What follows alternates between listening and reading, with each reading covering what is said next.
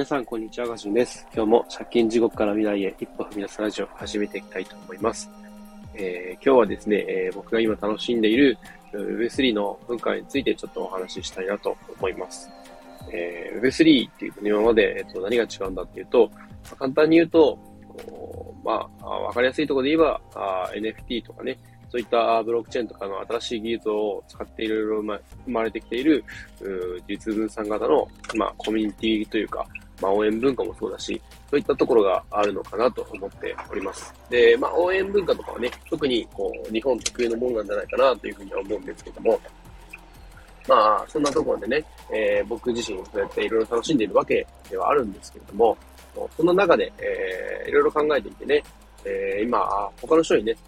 説明するってなったら、どうやって説明するかなって思ったんですよね。で、今、僕いろいろ NFT とか触っていて、で、いろんなコミュニティにね、所属していただいてはいるんですけれども、結構サードプレスっていう考え方、結構好きだなっていうふうに思ってて、で、やっぱそういうのって、現実の今までのね、Web2 までの世界っていうのは、なかなかそういったものってないんですよね。で、今、振り返ってみると、似たような環境にいたなっていうのは、思い当たる節はあるんですけど、それこそ15年ぐらい前ですかね、高校生の頃に、僕自身ですね、ゲームセンターですごいハマってるレースゲームがありました。イニシャル D っていうね、アニメ、漫画をベースにしたレースゲームだったんですけども、こちらの、アーケードステージっていう、ゲーセンでね、動いてる、ハンドルを握ってね、ペダルを踏んでガチャガチャやるやつなんですけど、それがね、すごい流行っていた時期がありました。で、その時、当時流行ってた SNS として、モバゲーとか、あとは、ミクシーですね。ミクシーとかがすごい流行っていて、そこで、コミュニティというか、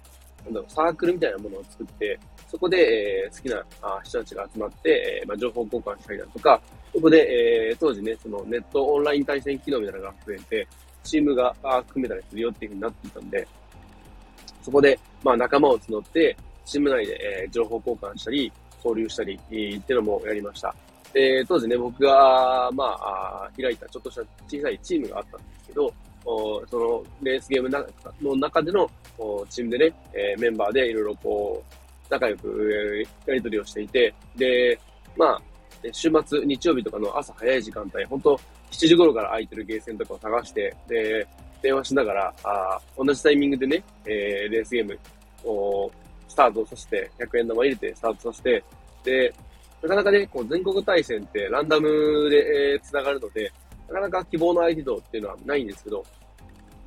日曜の朝7時からやってるプレイヤーはそういないだろうっていうので、やったら、うまいことをね、友達と全国で、僕は岐阜で、友達の方はですね、高知県の方で、オンライン対戦ができて、そんな操作できるわけではないんですけれど、そういったことができて、いろいろね、交流しながらやっていました。で、そのミクシーっていうね、SNS にあったサークルの機能っていうのは、コミュニティかな？コミュニティの機能って、スレッドとかを立てたりとかして、いろいろ、チャンネルですね、ディスコードというところの、そういうところでいろいろ話をして、交流してっていうのがあって、で、当時ね、SNS って言っても、通知とかアプリとかなかったんで、ガラケーの時代なので、毎回、i モードを立ち上げて、で、ページ行って、リロードして、ページを読み込んで、まだかなとかってね、返信とかコメントついてないかなとかっていう確認してましたけど、そうやって、自分たちがそれぞれにね、学校ともね、自分の普段の、家というか、プライベートのところとも違う、そういったコミュニティの中で、全く別の仲間とね、全く別の文化圏で、生きていました。そういったところで、楽しんでいた文化が今、こうした Web3 でもあるなっていうふうに思っていて、で、Web3 は本当いろんな捉え方、考え方あるんで、一概にこうっていうのはないと思うんですけど、僕がいいなと思うのは、そういったコミュニティというか、生き方というか、そういった部分でね、すごいいいなというふうに思っています。で、自立分散型と言いましたけれども、リーダーが一人いて、で、何かに対して、これやってくださいって言って言われた人たちが分かりましたっていう風に動くんではなくて、一個テーマだけ決めておいて、で、それに、あとはね、みんなでこう、一人一人が勝手に動いて、みんなで意見出しちゃって、これ面白そうだよねとか、あんなことやりたいねとかね、意見言い合って、そしたらそれがどんどん知らないうちにブラッシュアップされていって、もう一つのね、プロジェクトになってるというか、走り出しているみたいな、そんなこともたまにあったりします。で、こういったことって、今までの Web2 までのね、世界では全然なかったことだと思います。やっぱり誰かリーダー的な人がいて、そこにね、取り巻きと言ったら言葉悪いですけど、周りの人たちがいて、で、いろんな人たちがそれに従って、動いてるっていう構図が多いと思うんですけど、Web3 はなんかこう誰かがリーダーとかっていうのはあんまりないんですよね。で、テーマだけ決めておいて、それに沿ってみんながそれぞれこう各自動くっていう感じなので、誰かに言われて動くんじゃなくて、自分がやりたいから動くみたいな感覚で、で、そういった考え方って、僕個人としてはね、すごい新鮮だったんですよね。今まで、社会人になって、会社で、決められたルール以外のことをやるなみたいなとこにもいたわけですし、そんな中で、本当の大台というか、テーマだけ決めといて、あとはもうみんな自由勝手に動き出して、で、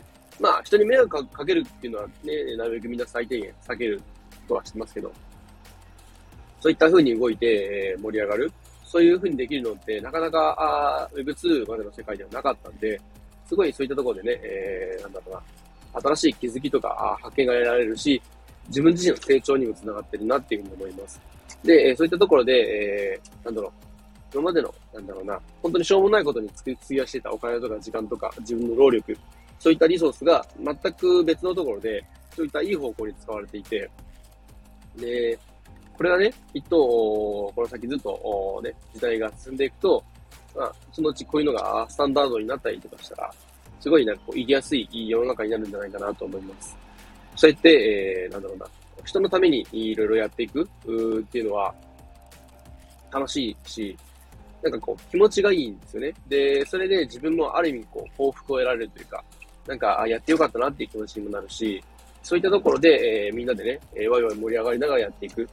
こういった Web3 の世界から僕自身、すごい好きです。なので、こういったところを友達にもね、あまりWeb3 とか知らない友達結構まだいるんで、っていうかほとんどそういう人たちばっかりなので、そういうのを広げていきたいし、こうやって自分たち大人がワイワイ楽しみながらやってる姿を、子供に見せることで、大人たちすごい楽しそうだなとかね、どんなことやってるのかなとか、そういった風に、興味を持ってもらえて、で、子供たちもね、明るい未来が見られるような、そういった世界をね、今、ワイワイやってる Web3 の界隈の大人たちでやっていけたら、きっと将来明るいんじゃないかなと、すごいちょっとざっくりとした話になってしまうんですけど、そんな風にも思っております。なので、またね、Web3 とかに関しても、いろいろと僕自身また気づきとかね、まとめながら話していきたいと思います。今日はちょっとね、僕自身今考えてることの、整理も兼ねてだったので、だいぶちょっと話がどちらかりではあったんですけど、こんな感じでね、今僕自身 Web3 楽しんでおります。そして、周りの人たちにもどんどんこういうのを発信していって、こっち楽しいからね、一度見てみなよ、来てみなよっていう風にね、広げていけたらいいなと思います。そんな感じで最後までお聞きいただきありがとうございました。では今日はこの辺で、バイバイ。